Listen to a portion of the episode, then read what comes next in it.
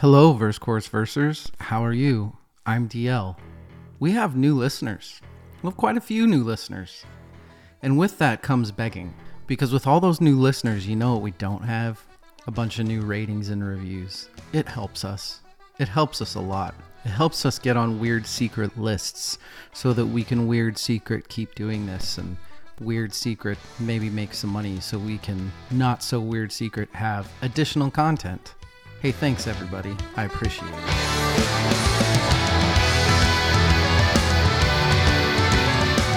Coming up on Verse Chorus Verse, does George Bush care about black people? We bring in relevant Mike Myers and good Kanye West to discuss.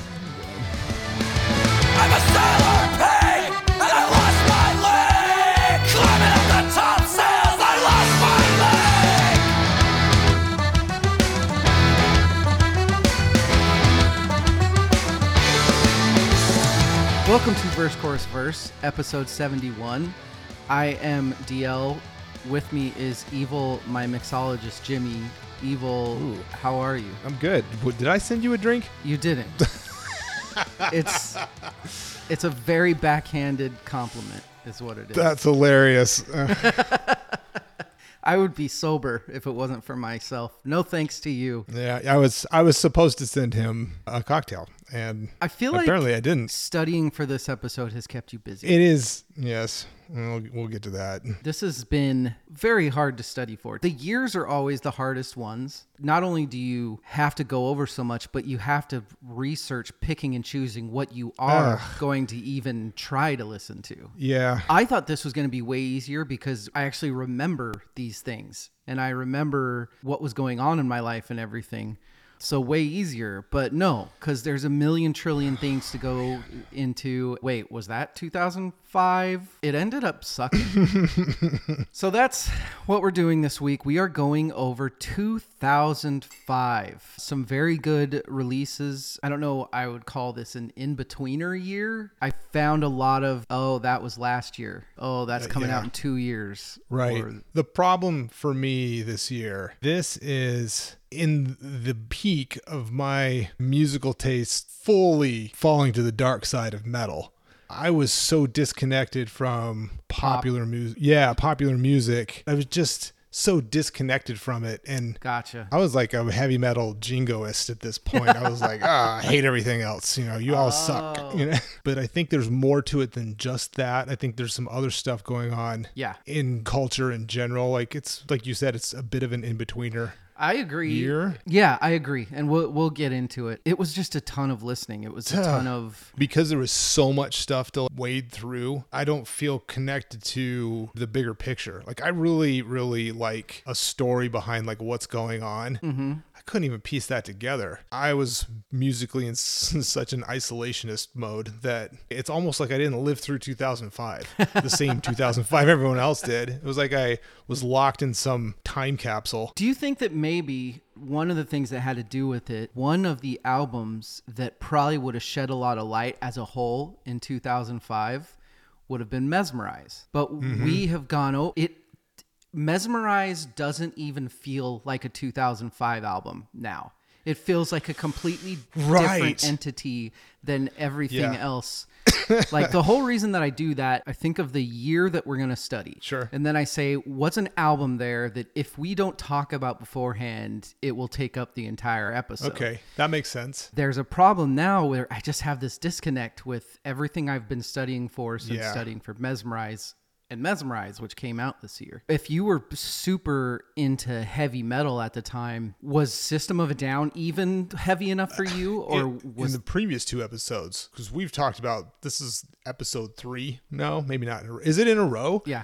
oh my god yeah, I, I i was familiar with it this is kind of a bigger picture for the entire year i'm familiar with a lot of this music but i don't know it super well it's all there i know it all I don't know if there's like a disconnect between music and culture at large because of how compartmentalized music became due to technology. Mm.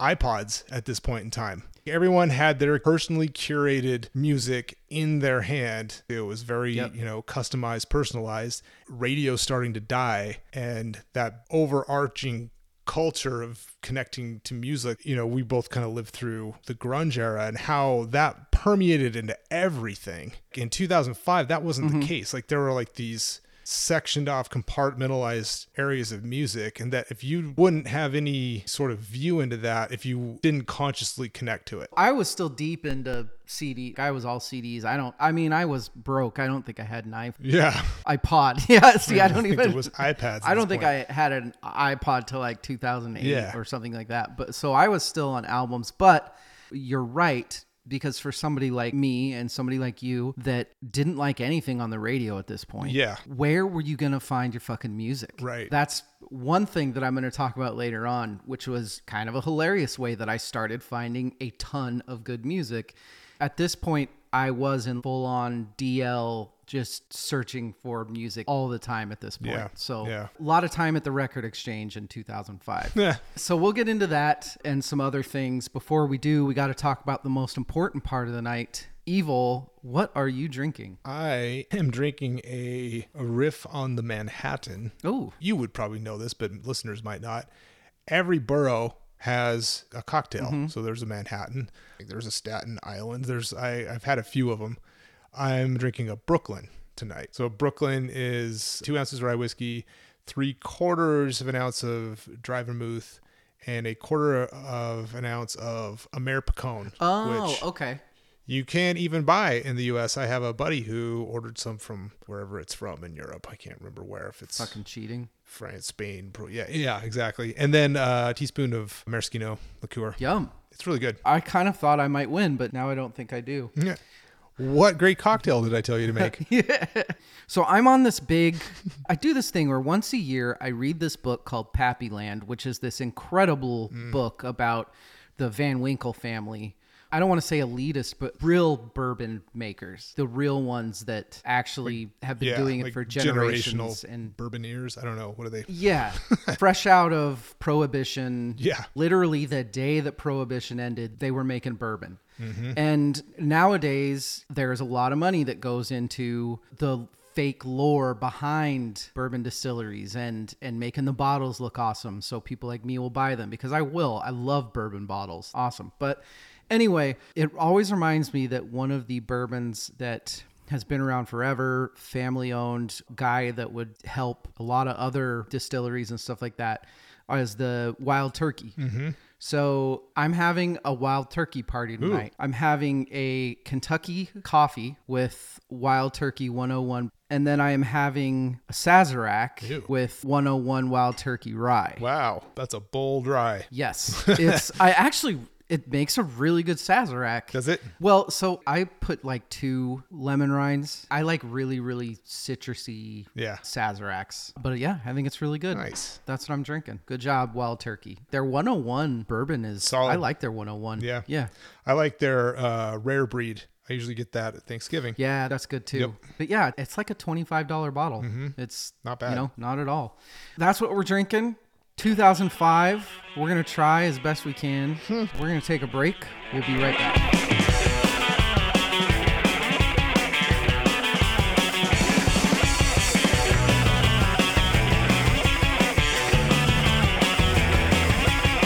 We are back. Let's get into 2005. The first thing that we're going to do, just to give you a little bit of a feel for what 2005 was about, I'm going to give you the top 10 singles of 2005. this is Billboard. They didn't necessarily release in 2005. It's just what was number one in 2005. And man, as always, it's just fantastic stuff.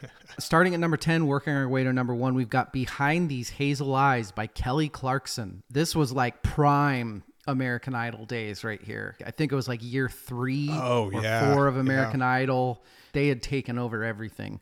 Don't Cha by the Pussycat Dolls featuring Busta Rhyme. Candy Shop by 50 Cent, which everybody remembers. Boulevard of Broken Dreams by the one and only Green Day. Gold Digger by Kanye West, which did come out in 2005. One Two Step by Ciara featuring Missy Elliott. Since You've Been Gone, also by Kelly Clarkson. Let Me Love You by Mario, which I do not I don't know what the hell song that is. Nope. Holla Back Girl by Gwen Stefani. Nah. I definitely do know that song. And We Belong Together by Mariah Carey, which I don't really know that song. Those were the top 10 singles. Gorgeous. We're going to talk about all of those in depth. I guarantee it. We are, especially the Mimi, the Emancipation of Mimi. Mm, mm, mm. Mariah Carey did come out with an album this year, and we are not going to talk about Nope. it. Sorry, Mariah fans that listen to this. What happened in 2005? Well, Katrina happened, and that's basically that's the big thing. Not a proud moment No. for the country. Uh, YouTube was founded. Whoa. Uh, That's right. yeah, Wow. it was the beginning of the end. a new pope was elected. Benedict the 16th, I hope. Was it I the hope. 16th? I hope. I think he was the 16th. Sure. He is Um, now. He is now. Yeah, did not go over well. He was not a popular pope, but don't worry, Pope Benedict, because there have been plenty of popes way worse than you. Um, and with that, before we do anything, we've got to guess each other's favorite album of 2005. I am not counting Mesmerize, Yeah, I think we should absolve it from any top lists. except maybe the top 10 list. Yes. Then you and I are going to have to go right back to the drawing board.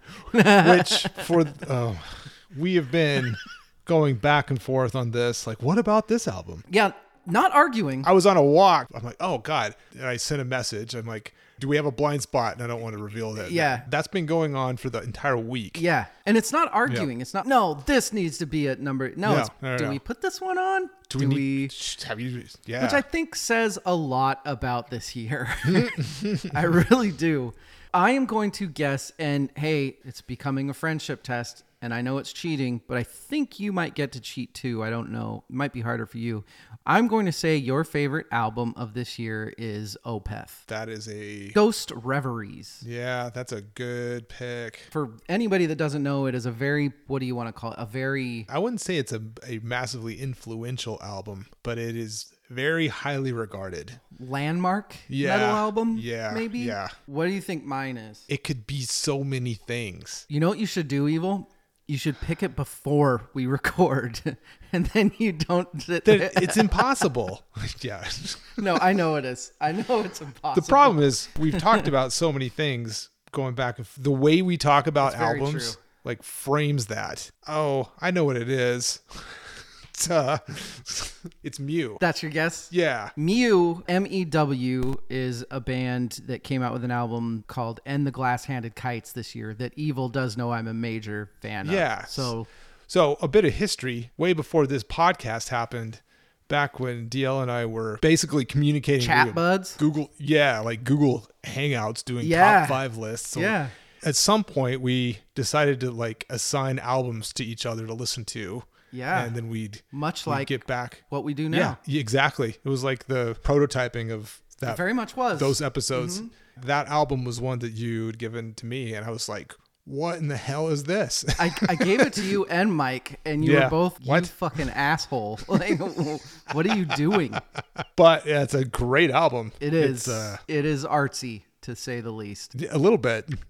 That is a very good guess. You know what we're gonna do now, Evil? What are we gonna do? We're gonna do a new segment. What? Yeah, it's called Evil gets sixty seconds of metal. Sixty seconds. Sixty seconds. What? I hope you. I asked for five minutes. I hope you have your Lego guy voice on. What Hot Wheels? Was it Legos or was it Hot Wheels? Oh man, the dude who talks real fast. Yeah. Yeah. yeah. I hope you've got that going. Ah, I don't. That's that's not fair. This is not fair. Evil, fair. I love you to death. If I let you talk for five minutes straight about metal, we are going to have four listeners on this podcast. Sixty seconds. I'm not even ready for this. You're, this is terrible. You got to prep better. Oh my god. Okay, I have a list. I got. Hmm. This is gonna. Oh my god, this is gonna be so funny. All right, Evil Jimmy Metal starts Oh. now. Okay, this album was so good, or this album, jeez, I already fucked it up. There was so much good metal. Judas Priest had a comeback album. I hate you. uh, we talked about Opeth, Gojira, one of my favorite Gojira albums. Uh, High on Fire's Devil, ugh, not Devolution, uh, uh, Blessed Black Wings, tremendous album. Trivium album, I think it was their debut. Avenged Sevenfold, the album with Bat Country. Oh, Arch Enemy put out an album. Strapping Young Lad put out Alien, which is tremendous. Korn, Limp Bizkit, they all put out albums. I'm not saying they're good, but they did. I did like the Disturbed album from this year. Children of Bodom, Are We Dead Yet? Such a good album. Kreator, Black Dahlia Murder. Ooh. Speaking of, the singer just Yeah. passed away recently, so Yeah, we've we'll, uh, we'll we got 15 seconds. Oh my god. Uh, I, landmark album by Soilwork, Stabbing the Drama, really good album. As They Lay Dying, uh, Shadows Are Security, one of their best albums. Nevermore, Chimera. Oh, your time is. Good job, evil. I didn't know you were gonna do that. Hey, you in your defense, you got like 17, 15 bands named off there. You got a shit ton named off. and honestly, you just messed me up because I did not realize that Bat Country came out. Yeah. I Yeah. That was a good album, not a amazing album, but that song, I mean, for anybody that's any sort of Hunter S. Thompson fan, that song's fucking Right. not only is that song just amazing musically, he who makes a beast of himself gets rid of the pain of being a man. First time I ever heard them was in Seattle. I don't even remember whose concert it was because Avenged Sevenfold opened for them and blew the fucking doors off the building. Mm-hmm. When they started doing the dueling solo on Bat Country, Yeah. you could tell like half of the people there didn't know who these guys were, and everybody was looking at each other like, "What in the What is fuck going on?" going on?" it was awesome. They were a gateway drug for me. I don't know what had happened. Like a switch flipped, and I'm like, I need extreme metal in my life. I think they were a big gateway along with those Yeah. like the used and thrice and you know those kind of like Right. hipster isn't Avenged Sevenfold actually like some rich SoCal boys that just got yeah, they're like- tatted up and Yeah, they're like a 2000s Guns N' Roses Sunset Strip Yeah. scene sort of, but they play metal. I mean, it's not they're not musically that they're Good, like they're too. The, their drummer, the Rev, who also passed away, was so good. He was so good. Everything that we talked about in System of Down that they hated, that's that's what this band was or celebrated. Yeah. And yeah, they were good. They were really good. They were like my stepping stone into the much heavier stuff out of Boston, like Unearth and Mm. Scandinavia, like In Flames, and still kind of catchy. And yeah I mean Bat Country was all over the radio oh yeah, yeah yeah. I'm glad that you said that because I was gonna blow past this but why don't you start because I have a death I want to talk about and I think you should talk about the singer that Trevor passed away for Black Dahlia Murder, and he was a great singer. Number one, great front man. He doesn't really sing. He's like like harsh vocals, guttural but also just like great performer, awesome live, loved by the community. Like that was a big, big loss. Anytime like someone passes away, especially from a band, you're like, well, what happened? Like, was it Yeah. drugs? Was this? Was that? I don't know the specifics. I just know that the band posted the suicide hotline number. Oh, so shit. I know How old was he? 30s? probably late 30s, early 40s, maybe. The message is if you haven't talked to a friend in a while, call them, see how they are. Continue building and nurturing your connections with people because you don't know what can make a difference. I like that. I really like that. I Yeah. I am bad at that and I should be better. I am too. Which shouldn't be I have like 5 friends. It should not be that hard. It's really easy, like post work, I guess, kind of on the downswing of the pandemic. Lockdowns and isolation and stuff, I think that messes with a lot of people in a lot of different ways. And I feel Yeah. like we need to relearn how to connect with people. I'm personally making that a point to kind of reconnect with human beings for real that I haven't. That's awesome. We'll miss you, Trevor. He was uh he was awesome. That's a great band. Black Dahlia Murders, fantastic band. I think that was well said. Last night, I am going to talk about Vangelis died. Oh, Yeah. So much different story there. He was 79 years old, but Right. we'd already talked about him this year. You and I did an episode on him. Yeah. So what can you say? Chariots of Fire, Blade Runner. Yeah. I have four of his vinyls now. He has a ton of albums, his own synth work, and they're they're Mm-hmm. unbelievable. I've always been a huge fan. He paved the way for a lot of. He was just a brilliant dude. Blade Runner. Blade Runner. I'm gonna take a cheers to a couple dudes that are gone now. Let's cheers those guys. Life's too short, man. 2005, everybody. We're to talk a little bit about it. I have some specific ideas. Evil has some specific ideas. From the very small amount that we've talked about it beforehand, I get the feeling that we might have at least fairly similar opinions. Although, like he just said, apparently he was just in another world. Yeah. With he was locked up out of pop arm length. You kind of foreshadowed it talking about American Idol. This is really the era where the commercialization of pop music, not that it wasn't commercial before, but like Dave Grohl has a great quote about American Idol about how the real way to do it is to just like play in your garage Yeah. with your friends That- and suck and don't stand in line for some competition for someone to tell you you're good. Just get good. I'm paraphrasing. My daughter, all she talks about is how she just wants to practice and practice and practice so that she can go try out on X Factor or whatever it is. You know, as a dad, you can't just be like, "Hey, idiot." No. Right. like you can't you can't do that. But it's just every time she says it, this part of me dies. No, Caroline, meet somebody next door who likes playing the drums, and Right. I'll build you something in the fucking garage, and just do that every day. Yeah. You're right. It's fucking soul crushing, and I don't care if anybody disagrees. You're wrong. That's what I think. Uh, anyway, keep- exactly. Keep, keep going. this was a few years into that model over manufacturing of music you know let's The Simon Cowellism. yes where you mm-hmm. have a go get judged in front of a panel of, of industry morons Yep. becoming the next carbon copy cutout whatever they want us all to listen to clear channel wants us to listen to People that if Tom Waits would get up there in addition, they would laugh in Right. his face and they would tell him he's a fucking yeah joke. it's the the mass marketing of music that sort of approach ossified it became sort of solidified in that this is how we do it from here on out and now music's gonna suck yes. but we're gonna make a lot of money It was no longer a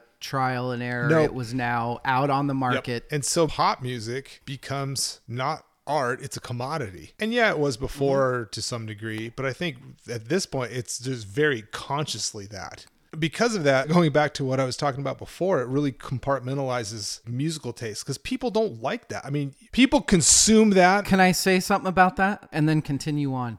When you're saying that people don't like that, before this point, people gave a shit if you wrote your own music, if you could play an instrument, if you could do Yes. if you were going into a studio and just na- this was normalizing, hey, you don't need to know how to write. You don't need to know how to play a piano. You don't need to just if you can learn how to sing good, get on TV. If you're hot, fuck, we'll cut you an album. if you got bad teeth we'll get you some veneers if you're Yeah. pale we'll get you a tan if your hair Yeah. sucks we'll get you hair plugs and And people stopped giving a shit if you Right. actually could make music. That's exactly it. Is I don't think that the broad public at large likes pop music.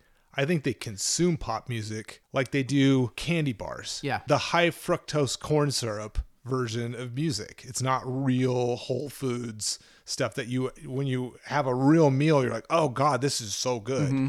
Not all music was that, but that type of music could bubble up into the broader consciousness.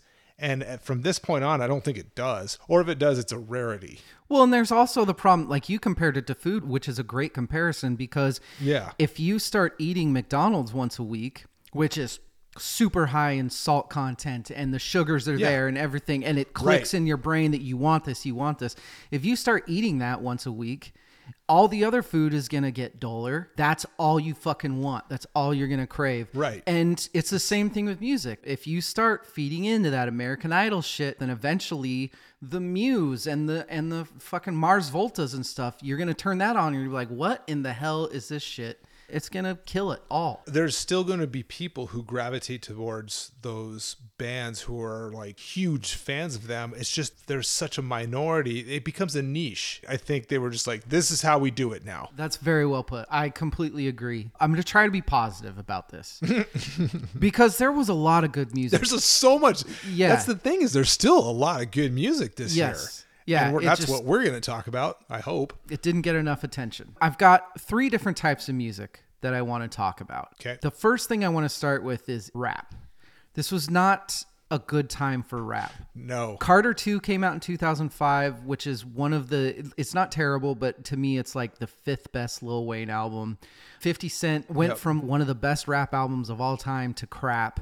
Common was okay, but Common is kind of better as just a being than an artist to me. Yeah, he comes out yeah. with good stuff, but I just he's I think it's more of his personality that is so popular because he's just a he's Mm-hmm. a fucking amazing dude. But we had the start of something. Mm-hmm. There are two albums that I want to point out. Number one is the obvious one, which is Late Registration by Kanye West. Yeah. I was very familiar with his first album. I had known about Kanye before he was going to come out. I've loved his first album, loved it so much. And then his second album came out, which I don't like as much as his first album, but people noticed kind of the stuff you were talking about, how the pop death or whatever you want to say. This was one of those actual talents that Yeah. kind of forced its way into that. Yep. I think it was obviously we all know Kanye West personality. It is what it is. But this album really, really woke up. We have a lot of really good rap artists out now. And I really do feel that this sort of stuff is to thank for that. And the other album that I want to point out that came out this year was MIA. MIA mm-hmm. came onto the scene completely different, completely fresh. This is not my favorite album of hers. I think her next album is insane Yeah. Yep. absolutely insane. Everything about her as an artist, just like Kanye West, you could not deny what was happening there and what she was bringing to the table. It was not a good year for rap, but thanks to two albums that came out this year, it was going to get much, much better. Yeah. Yeah. It was a like turning point. And people were trying really hard too. People were trying to make like the game. People were trying to make the game the next big huge thing. And no, he he wasn't. he was not he was not good. There's two other types of music that had really done well with their formula and had kind of figured it out. The first one that I want to talk about is the kind of indie hipster thing. Mm-hmm. Sleater-Kinney had an album, one of their best albums that came out this year. Spoon, Gimme Fiction came out this year, which is one of my favorite Spoon albums. Ben Folds had songs for Silverman that came out this year. New Pornographers, Gorillaz, Imogen Heap, and they really had the formula figured out. The Decemberists, the Decemberists weren't shitty yet. They came out with uh, their album this year was uh, awesome. It was fu- it was fucking great. I forgot his fucking name. Sufjan, whatever. The Illinois album. The Illinois. we were trying to figure out the top 10, and Evil sends me a message saying, I keep seeing this album everywhere. And my response was like, that's hipster gobbledygook. Yeah. that was my favorite response ever. I'm like, okay. I really try because I'm so metal heavy. Mm-hmm. I try to be conscious of other music and I'm like, ah, I keep seeing this album. Should we is this something that I should pay attention to and try to listen to? And people don't get the wrong idea about evil and, and go by other episodes in here. sure. You like all types Yes, of music. agreed. Maybe not this year. this year this was like a, just a different era for me. and it's really good musically it's incredible Sure. there's so much talent there it's like uh the band we talked about in the quickfire review the ants from up Yeah, yeah, there yeah. black country new road i can acknowledge how brilliant it is but i that doesn't mean i like it Yep, exactly. the best example of this for me for this year was plans by death cab for cutie this album is an incredible album. It really is. You turn it on, you start listening. They have songs like the very first song, the marching band or whatever, Crooked Teeth, the Sarah song, even the one that was popular that I think would be considered a better song if it wasn't played three times an hour for fucking five months. Uh, Soul Meets Body, that one. I listened to that album a ton. It was a great album. The problem is, is that that Decemberists and De- Death Cab for Cutie and Decemberists is a great example of those because they became their own worst enemies. Death Cab kept trying to come out with stuff that was equally as I don't know elitist cardigan wearing it, it was it was just not and it got worse and I'll tell you I've got an anecdote about this of a different style of music that was coming at the same time and I think that because of these two styles they branched off into totally different directions and I went one way with a different style of music and this is why I was just moving to Reno in 2005. This was I had just gotten back from the Navy. I was in the midst of a move to Reno to really, really trying to fuck my life up. I went to a concert in Reno. It was a Death Cab for Cutie concert. It, it was pretty, but it was such a boring fucking set. Even in the middle of the set, I remember the lead singer was like, Hey, nobody's dancing. How come I don't hear any of you? And it was this weird air of, dude, you're sitting there with a fucking acoustic guitar. You look bored as shit. Mm-hmm. You're so in your own head that you think that we should be like jumping around and fucking excited just because it's you. And one of the things that multiplied it by like fucking 20 is because the band that came on before them blew the fucking roof off the building. Franz Ferdinand killed it. Yeah. They were dripping sweat, running around all over the place, raw as hell. That was this other type of music that was coming out at that point. You had Franz Ferdinand, you had Kaiser Chiefs. Kaiser Chiefs is a great one. Uh, Yep. Kasabian, Dogs, which is this lesser known band. You had Bloc Party. Mm-hmm. You had these super raw rock roots, Rolling Stones ish mm-hmm. sort of influenced. And that concert to me was this big wake up moment. That's the music that I want to follow. Fuck Death Cab for Cutie. I want to go this way. And I never looked back. That's pretty much my thoughts on 2005 is Death Cab for Cutie was so far off of my radar at this point that there were a bunch of albums that we talked about that we were like considering for top 10 list, but it's just not that band's best effort. But it's still really good. There's a lot of really good. Yep. But there's not a lot of great. That's why I was saying that when you and I were trying to figure out the top 10, Yeah. we weren't arguing. No. We weren't like, fuck you, this needs to be on. No. We were like, should this maybe be on? Well, like I threw out Clutch, I threw out Robot Hive Exodus because I love Clutch, but I'm like, it's not their best. It's really good. It's not their best. It, it felt right to concede on a lot of things that we brought up. Like, hey, should we listen to this? Uh, it's not really their best effort, but it's still good. Okay, yeah. Yeah. let's- I don't disagree with the top 10 that we landed with. I don't either. I'm I'm fine with it. But there's so many things that could potentially have arguments made to be on that list. That would be a good message, I think, for me is anybody that listens to this and is like, how the fuck could you leave that album off of it? Right. Honestly, yesterday it might have been on it. Yeah, that's true. Like, There've been many versions. Yeah. Right.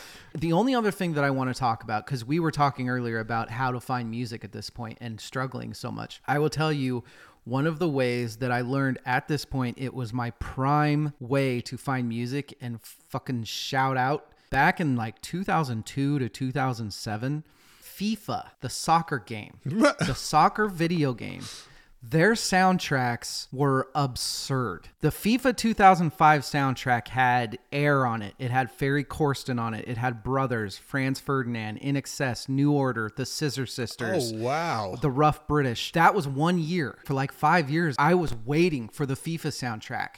And then you'd put it on, and there'd be some like Kasabian or something like that that would just kick your ass. Mm-hmm. So shout out to FIFA. And any of you that are into that kind of more indie Brit stuff or outwardly national stuff, you can find music off the FIFA soundtracks. Good. That's good advice. It's kind of crazy, right? yeah. Hey, Evil. Yes. Guess who came out with an album this year? Who? And now it's time for DL to shit on the Stones. I didn't even know they put an album out. They did a bigger Oh bang. Oh my god. Record scratch. Evil.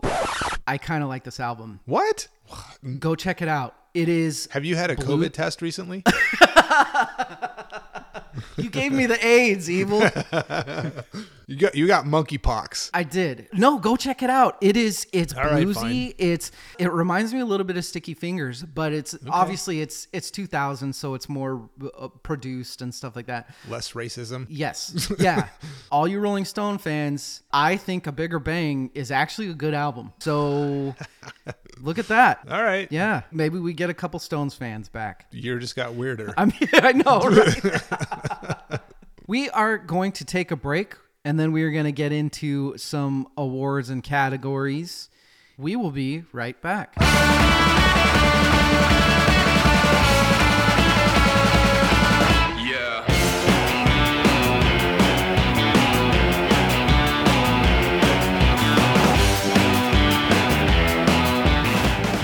Back. Let's get into some awards and categories. Evil, What is your breakout album or artist of the year? You just had to ask me that. In my defense, I warned you that I would ask you this. Yeah, I know. I don't. the, the problem is, You see, people, what I do is I send him an outline for the episode about two weeks in advance. Yeah, that's my dog disagreeing with you. get him. Well, here's my problem with this one because I do have an answer, but it feels wrong because Okay. of how big this artist is, and it's Kanye. I would agree with that. Yeah, but uh, how do you? No, this album was the album where he was already known. High to Power, definitely not. no Breakout, breakout, I- dude, for sure. this album was Yeah. everywhere. Mine is MIA. No, I think Yeah. this wasn't her best, but she definitely came out hard. I really do think that she kind of paved the way for a lot of particularly female hip hop. Not no, you know what? Fuck that. Not female. This was it's like his own thing. Like she's outer national gangster rap. Like Yeah, it was Yeah, because she was hardcore. very Yeah. yeah. Fuck you, DL. You don't know what the hell you're talking about. what about High to Power? You were talking about the divergence of music, and I could be completely wrong. The Franz Ferdinands, the Kaiser Chiefs, that sort of style of rock. I feel like this was their peak, but sort of like the plateau of that uh, kind of music. Yeah, I, I I think you know what you're right. I just had to think about it for a minute, but yeah, after this span, it kind of became something else. That's Yeah. when it kind of went from the Brit rock, dirty, grimy stuff to the American rock, dirty, grimy Yeah, stuff. yeah. And like we're gonna end up talking about an American band that I think paved the way for a ton of rock and roll. I have three to powers, and I Could you do that? well, Okay. I'm doing it. it's our podcast. I do what I want. My number one, I already talked about Death Cab for Cutie plans. They got significantly worse after this album. I don't know if it's just because they were doing the same thing that after one album you realize that, eh. I didn't even need an album. yeah. Bloc Party, Silent Alarm. It's a great album. Their albums afterwards were a pretty big letdown, renownedly. That's not going to get any hate mail. Yeah, they were not great after that. But spoilers, there is a new Bloc Party album out this year. Hmm. So who knows? Maybe we'll talk about it. My last one I have. There was a band that came out with an album this year that had been around for a while. It's a niche market that I love and that I think Evil probably loves too. But they came out with an album this year that ended up having a song that would play at every fucking sports venue of all time for like five years. If it came on at a bar or something like that, all the dudes would just start wanting to get in fights and stuff. Just an amazing song. And that is the Dropkick Murphys. Came out with the Warriors Code. Fuck! God damn it. I stole your thunder. Shipping up to Boston. Yes. yes. Ugh. This year, they came out with Warriors Code. Warriors Code. And I had never listened to that whole album until prepping for this, and I fucking love it. Like, Fantastic. yes. And Children of Bodom released Are You Dead Yet? Okay. Okay. Tremendous albums. Children of Bodom covered Shipping Up to Boston, and it's fucking awesome. I was going to talk about it later in the episode. I'm going to have to rejigger some. some I'm lists. sorry, Evil. Uh, no, I'm glad you brought it up because Yeah. awesome. Albums that have aged poorly or well. Aged well, we've talked about it ad nauseum, so I'm not going to go crazy, but mesmerized. Yeah. Aging poorly. I'm going with Bright Eyes. I did some listening. I've done a ton of listening over the last three weeks. I'm Wide Awake by Bright Eyes. You know, I really liked it back then. The tortured artist aspect of me loved it. Even now, I'm still a tortured artist, but it just really doesn't do it for me anymore. Uh, what about you? this is cheating a little bit. You talked about what was on the charts. From this point on, most of that shit ages poorly. Yeah. Every single year. true. And not that it didn't before, because I remember when we did the 1969 episode, looking at like the top singles of the time. Yeah. And I'm like, what is this Yeah. so I think that's always kind of happened. There's also been eras where the top music of the year Yeah. ages incredibly well. Honestly, I can't pick a era of music since 2005 where there's been a musical movement that has been meaningful in like pop consciousness. The only things that I can think of are the big new thing of YouTube musicians or like fucking shanties That's on not TikTok. those aren't hitting the they're not at the top of the charts. But that's kind of becoming the charts because th- those are getting millions and millions of views. That's a good point. Yeah. That's what's crazy is is if you ask me what's number one on the radio right now, I can't tell you. Yeah. But I can tell you that the fucking like Italian bass player dude on YouTube is getting five million hits. A m- you know what I mean? The world is Right. I'm- we're old, dude.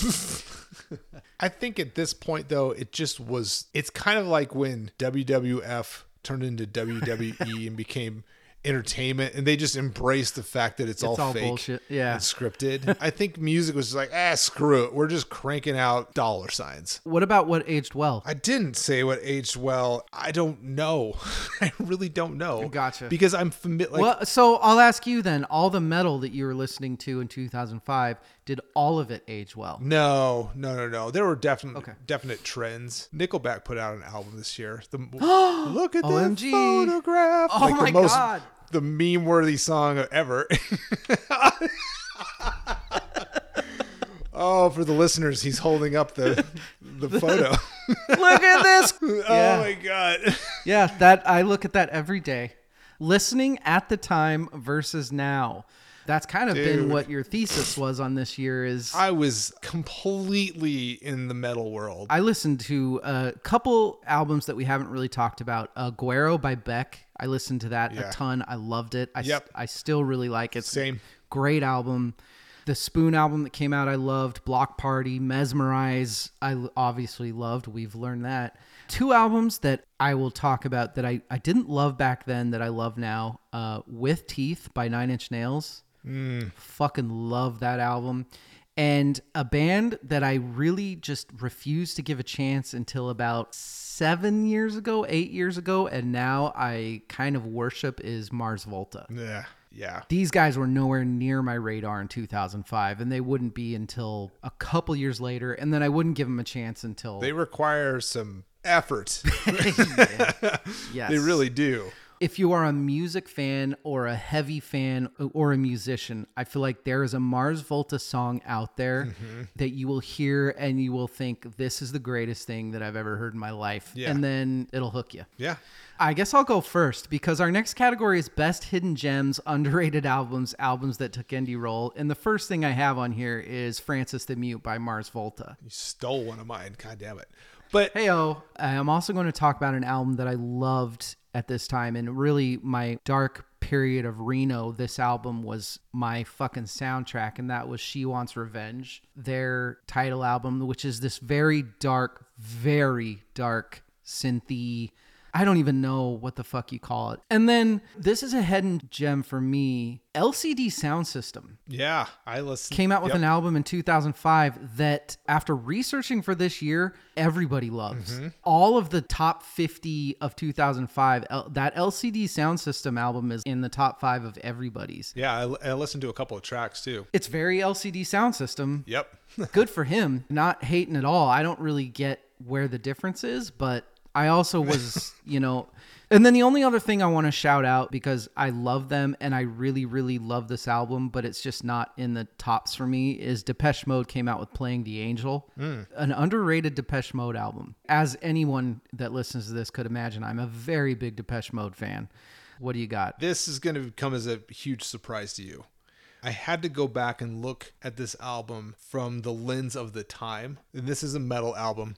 But if you go back to top metal album lists from this period, this isn't even on the mm-hmm. radar. But we were considering it in some of our top lists, and it's Gojira's from Mars to Sirius. that's the one that i said i'm not going to say this one Yeah. because i have a feeling you're going to oh, talk you, about it you, you can read mm-hmm. my mind. Looking back, I'm like, how this is one of the greatest albums ever. You know, it's my favorite Gojira album. They didn't really hit until a few years later. But that album, man, holy moly, is it good? Was there an album, Evil, while researching that you had not really listened to or, or never heard of that really got your juices going? Yes. When I listen to it, I'm like, oh my God, why am I not a bigger fan of her entire catalog? Uh, That's the Fiona Apple album. That album is so good. It's so good. so good. It was the funnest find for me because I'd never listened to it before. Oh, really? And From the very beginning. completely had never heard that. And I've listened to Fiona Apple before, but not this album. Fantastic. Oh my god. Kind of throwback mm-hmm. a 50s musical at times. Yeah, Extraordinary Machine was the very first track. She's Yes. got the flugelhorns playing and the it's all it's all orchestra and Fiona Apple is a It's goddamn goddess, man. Quirky. Listening to that was the funnest find for sure That's- of the whole thing. I love I love that. Mine, I have a huge standout that I had never heard of when I was researching for this. It was on all the fucking lists. Fine, I'll try it. And unbelievable songwriting. And that is I Am a Bird Now by Antony and the Johnsons. Oh my God. Hattie does not like Antony and the Johnsons at all. Apparently, apparently Uh, not. incredible songwriting, beautiful, beautiful music. That album is going to be, I'm going to listen to that a lot this year. yeah. Oh, that's cool. That was a really fun find. What is your theme song for 2005? Why didn't I think about this before? this is what I should have thought about before. I'll go first. Please do. My theme song for this year, just remembering the first time I heard this hook, I've probably listened to it eight quadrillion times and I'm still not tired of it, but E Pro by Beck. Mm-hmm. Na, na, na, na, na, na, na. I, I, man, I fucking loved that song. I have thoughts about that that we'll discuss later. I saw him live last year and he played it, and it, Really? man, it made me happy. Yeah, made me very happy. Does he play guitar when he's when Yeah. he's doing it live? Oh man, mm-hmm. I really Yeah. It's a that's a He's a song. badass. I don't know how to answer this for me because I am so disconnected from most music from this year as a theme. I have one, but I I want to save it for my. Can I reveal it with my top three list? Yeah, or you could just say like Okay. Bat Country. B- Bat Country. Yeah, he who makes a beast out of himself gets rid of the pain of being a man. That's good. That actually works because I had that on my top three song list, which I did prepare until I found this song, Ooh, which replaced I like it. So, All yeah, right. Bat Country. Worst album of the year, Evil. What you got? What's the worst album of 2005? For me, it's a no-brainer with a bullet. It's a no-brainer. oh, absolutely. Like Limp Bizkit put out an album this year, so I mean, even Motley Crue put out an album this year, which Ooh. I've listed them as. What's yours? You go first. Tons of talent, completely wasted on some of the worst songwriting I've ever heard in my life. On this album is possibly the worst song ever written. Not joking. What? I, I want to ask you this. A song from 2004 up against a song from 2005. Evil. Okay. What is worse, 2004's Holla Back Girl by Gwen Stefani or 2005's My Humps by the Black Eyed Peas? Oh, the Black Eyed. Peas came out with Monkey Business in 2005. The Black Eyed Peas were talented. Oh, yeah, yeah. And they came out with Monkey Business, and it was the go listen to it for 30 seconds if you can. It's so fucking bad. The song My Humps is. It's. and they didn't. They weren't trying to be. I like. Humps my humps my humps. It's bad. I love you, lady lumps. Now I'm still I'm trying to decide which is worse of those two. You don't want no drama versus B A N A N A S. This is why they're both so criminally bad. What? Because Fergie upended the talent of Black Eyed Peas and created this crap. or no, no, no, no. Actually, I think maybe Gwen Stefani is worse because she had a really good band. That's see, that's what I was going with. Like no her- doubt her- was the, fantastic. The fall, which is which is worse. Okay, I'm gonna worse. say that's the worst of those two. I have my worst. uh Nickelback. Come on. oh, photograph. Yeah, yeah. Yeah, All the right reasons. all the right reasons. Evil. Who who won 2005? I feel like I won it by not participating in it. Honestly. My answer is one that we're not allowed to talk about because I think that System of a Down album was so good and they kind of went out on top. They won a bunch of shit. It's a good answer. I'm going to stick with me because I listened to so much good metal in 2005 that I think I won. You won. Mine, it is what it is. She was everywhere. She came out with a song that would be in the top, I think, 10 for like three years or something. And she was one of the first that grabbed those fucking American Idol coattails, and, and she's still famous for it. And that's Kelly Clarkson. Yeah, um, yeah. She won the shit out of 2005. Everybody in the world, it, no matter how much you hate it, you know at least half the words to Since You've Been Gone. You can't get away from it. See, I don't even know that song, so I'm stick. I'm You don't know Since You've Been Gone. no. You know that? I've never been more jealous of a human in my life. I was. My God. This solidifies me winning. We are getting down to it. We only have a few more things left to do. We are at the point where we are going to give not the best, our favorite yes. albums of the year. We're not counting Mesmerize. No, Me- that- that- Mesmerize is on both of ours. We've gushed over that for two episodes. Yes. I am going to allow one honorable mention. Do you Yes. have one? I do. I actually prep for these. I Hey-o. do have an honorable mention. My top three albums are all metal albums, but I have an honorable mention that is a non-metal album. I don't know how to talk about it because I'm a huge fan of this band. If you were to ask me my favorite rock bands, I don't know if I'd ever list them as my favorites, Oh, my. but I love all of their music. And this album somehow we've talked about rated R before. We've talked about songs for the deaf before. And those two are cream of the crop albums for me, especially rated R. Lullabies to Paralyze, Yeah. I would have never guessed to be as good as it is.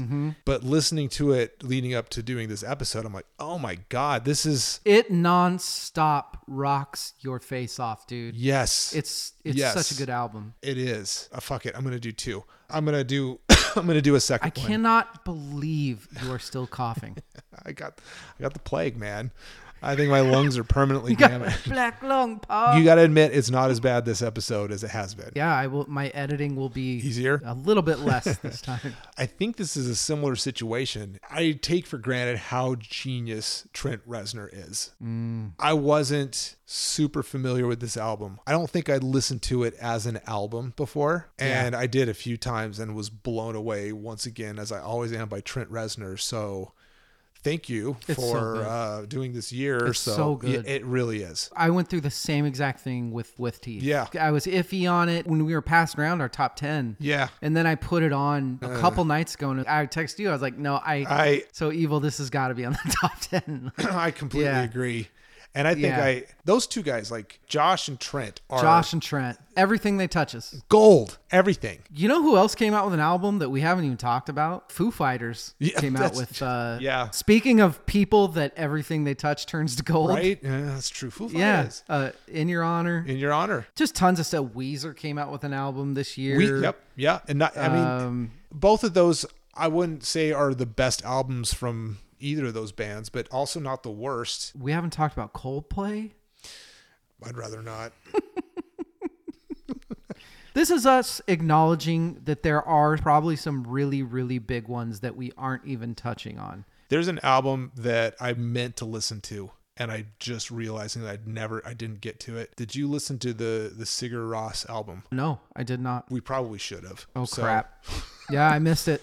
Yeah. Sorry, Sigur Rós fans. And I guess at this point in the recording would be the perfect time for me to introduce a new segment that we're going to do on our year dissection episodes. We are going to have one of you, a listener, reach out and tell us about your favorite album of the year. I decided that we were going to do this after we recorded 2005. So if this feels a little janky, that's because it is blame me and my thought process. But we do have a listener who I asked for a recording of her favorite album from this year, and boy, does it just work out perfectly.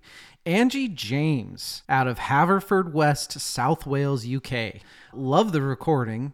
Some birds in the background. Like, I don't know what kind of cottage she's living in, but my God, I want to live there. Anyway, Angie let us know about her favorite album of this year.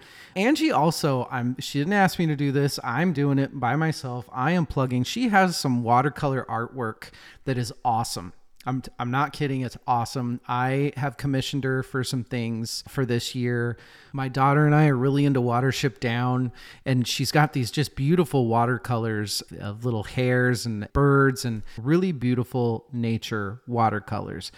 You can see them on uh, her Instagram, which is the happy hair, just like it sounds, or uh, you can actually go to her website, which is angiekjames.com. A N G I E K J A M E S. Seriously, really great art. Anyway, here is Angie with her favorite album of 2005. Hi guys, thank you for asking me what my favourite album of 2005 is. I have to admit, I had to go and check, and there were some great albums actually, but I'm going with Takk by Sigur Rós. There was a definite shift in the music I was listening to by now. I'd got four babies in the house, the oldest of whom was five. So I was veering away from the heavier stuff that I was listening to, like uh, Nine Inch Nails and System of a Down, and was looking for something that we could all listen to together. So I'm searching online and I came across this lovely album cover and it's got this watercolor or an ink sketch on the on the cover of it. So listen to the first track and that was just so beautiful and calming and relaxing and it's sung in Icelandic, which is where the band's from. Bought the album on the strength of that one track, so got it home and I put it on the CD. The second track just blew me away. It kind of builds in intensity and it's it's like watching a storm coming in off the sea. It's absolutely outstanding and got drums and piano and synths. I think this is the first time I'd heard a guitar being played with a bow, which is such an amazing sound. And it was exactly what I was looking for. And every song on the album is unique with inspiring imagery and it the whole album just kind of drifts between eerie melodies and pounding drums. Totally blown away by it. And it opened the door to a kind of post rock wonderland. I had a whole new genre of music to explore, which was brilliant, absolutely fantastic. Yeah, so that one is definitely my favourite album of 2005. My kids, though, loved the Gorillaz, so that's the one that got played more often. Um, but this album has a special place in my heart. It's wonderful. Well, as you heard, an amazing rundown of Sigur Rós. We definitely could not have done it better. Absolutely not. Thank you again, Angie. Thanks for listening. That was awesome.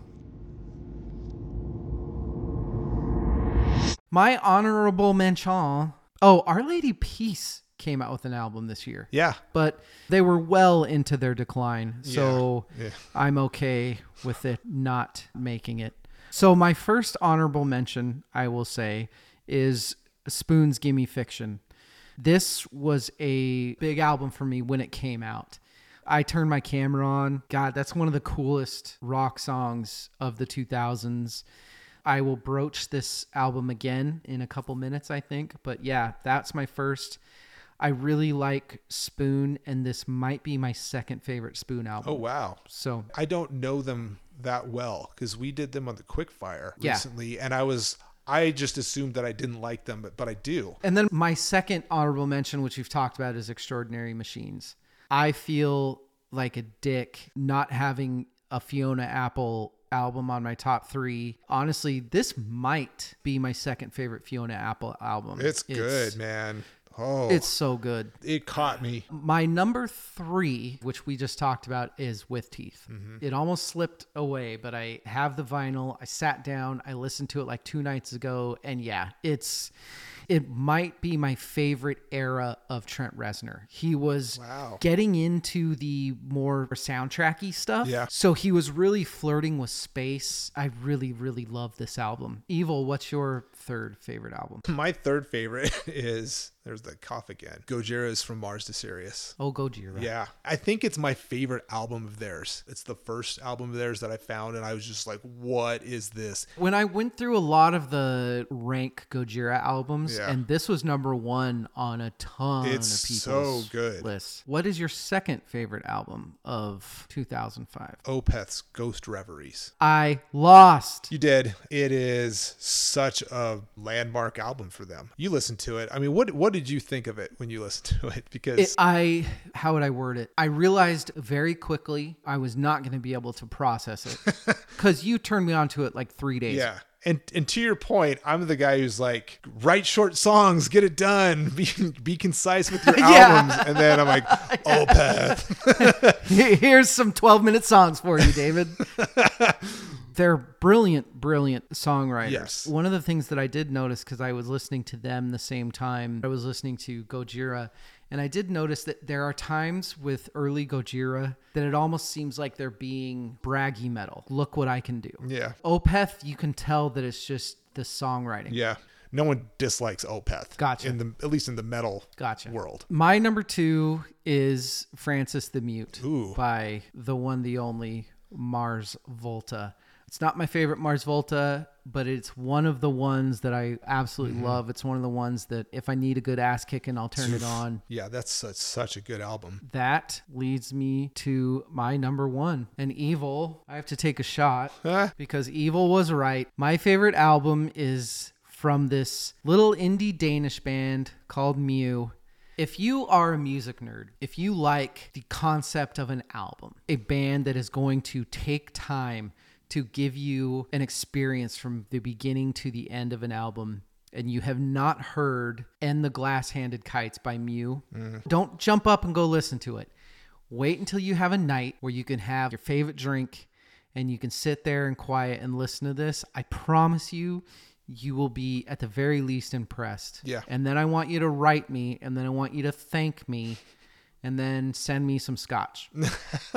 this is one of my favorite albums of all time. And I know it's quirky. I know it's super.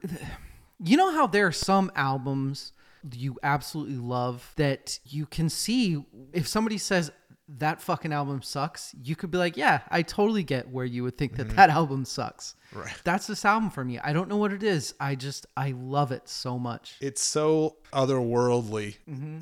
It's like from a different some fantasy world. It's like if elves in Tolkien's universe progressed to modern times and they were making music, it would be this. Oh, I love Yeah. that. what is your favorite album of 2005? My favorite album is by a lesser known metal band that uh, has broken up at this point, but uh, it's a concept album.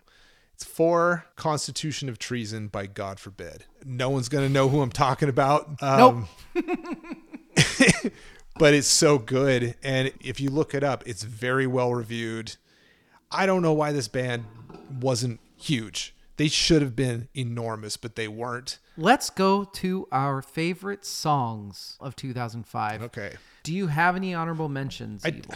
Um, we've already talked about both of them. Bat Country, I would put on there. That's one of mine That- that- too. Okay, yeah, equal each Uh, other out. Bat Country. and shipping up to Boston was actually on my list until I broke your heart. no, I was gonna bring that up as an honorable mention. God damn it, you! I ruined I was your waiting life. until the end. I was gonna. I thought I was gonna pull something out, but oh, whatever. Let's see. One, two, three. Yes, my mom. my mom, my honorable. Bat Country was you made it one of my honorable mentions. Uh, I really do love that song. My second honorable mention. Why don't we just do top five? Why are we doing three two honorable mentions? This is stupid. My number four, I already talked about She Wants Revenge. It was kind of my theme album of them, but they have a song called These Things on that album. It is track two. It is one of my favorite songs ever. Super dark, super depressing, but really awesome. So if you're in the mood to, if you're in a self loathing kind of mood and want to be a little dark and edgy, listen to that. Uh, I will right. go on to my number three. Speaking of, if you want to do some self loathing and be dark and edgy, I sense a pattern. My third favorite song of 2005 is Every Day is Exactly the Same by Nine Inch Nails. Yeah, That song, I think for most humans that are adults, is gonna at, it somehow hit home yes, right? Yep. Because even if you are living your best life, even if you are happy and evil, you have a great dog, you have a woman that you cherish, you have a good home, you you do cool things, you're on a fucking amazing podcast with this handsome guy, but there's still to be that time every now and then where you're just mm-hmm. I, I remember when I had a voice and now I'm just I wake up and I do this and I go to you, you know what I'm saying. Oh yeah. it's a rough thought and he articulates it so well in this song. We're like landscaping right now, and I'm planted three trees this past week, and I was listening to this album as I was in the backyard, and it was like nice out and stuff. That's enjoyable work. I like to work outside and be manly and dig holes and stuff like Mm-hmm. dude working in like- your own yard is Oh, yeah. that's good stuff I had to like stop and sit down and listen to the song. Yeah. I had to stop what I was doing because it didn't fit. oh I had to I don't like stop and like experience the song for what it was. And yeah, he is he is a treasure, man. He's Mm-hmm. able to do stuff musically that other people people can't. Evil, what is your third favorite song of 2005? Because I picked all metal albums for my top three, I went non-metal for So proud my top three songs. I picked uh, "Do You Want To" by Franz, not Frank Ferdinand. Frank 'cause Every time we were texting, That's my favorite mistext I've ever seen in my life. what about Frank Ferdinand? yeah, Frank Ferdinand. But I love that song. It's Good great. song. It's just so fun. They're they have something. I oh, like they, they do. they totally do. And they're Scottish, so you can't go wrong. I like that. What is your second favorite song? My second favorite is the one that I found. I'm like, oh my god, Hide and Seek I- by Imogen Heap.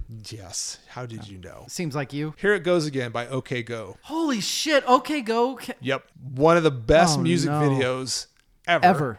Ever. I would think that a lot of the people who listen to us know who OK Go is, but if you don't, they built a career off of shooting their own music videos and knocking it out of the park. And this is a song that was not metal that I did listen to at this point in time. God damn, that's awesome.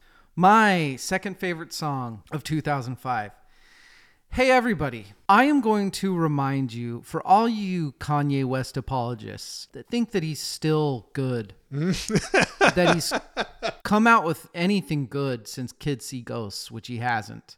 No, no, no, no. I'm sorry. The next one that he came out with his own in when he was in Wyoming or whatever, that was good too. But I want to remind you about good Kanye West. Mm-hmm. I want to read you lyrics from my second favorite song in 2005, which is Crack Music by Conway Conway Conway Twitty. I feel like there's an opportunity for someone Oh. to be Kanye Twitty. yes. I'm going to read you lyrics in crack music. How'd we stop the Black Panthers? Ronald Reagan cooked up an answer. You hear that? What Gil Scott was hearing when our heroes or heroines got hooked on heroin. Crack raised the murder rate in DC and Maryland. We invested in that. It's like we got Merrill lynched. And we've been hanging from the same tree ever since. Sometimes I feel the music is the only medicine. So we cook it, cut it, measure it, bag it, sell it. The fiends cop it. Nowadays they can't tell if that's that good shit. We ain't sure, man. Put the CD on your tongue. Yeah, that's pure. Everything that we've been talking about Yeah.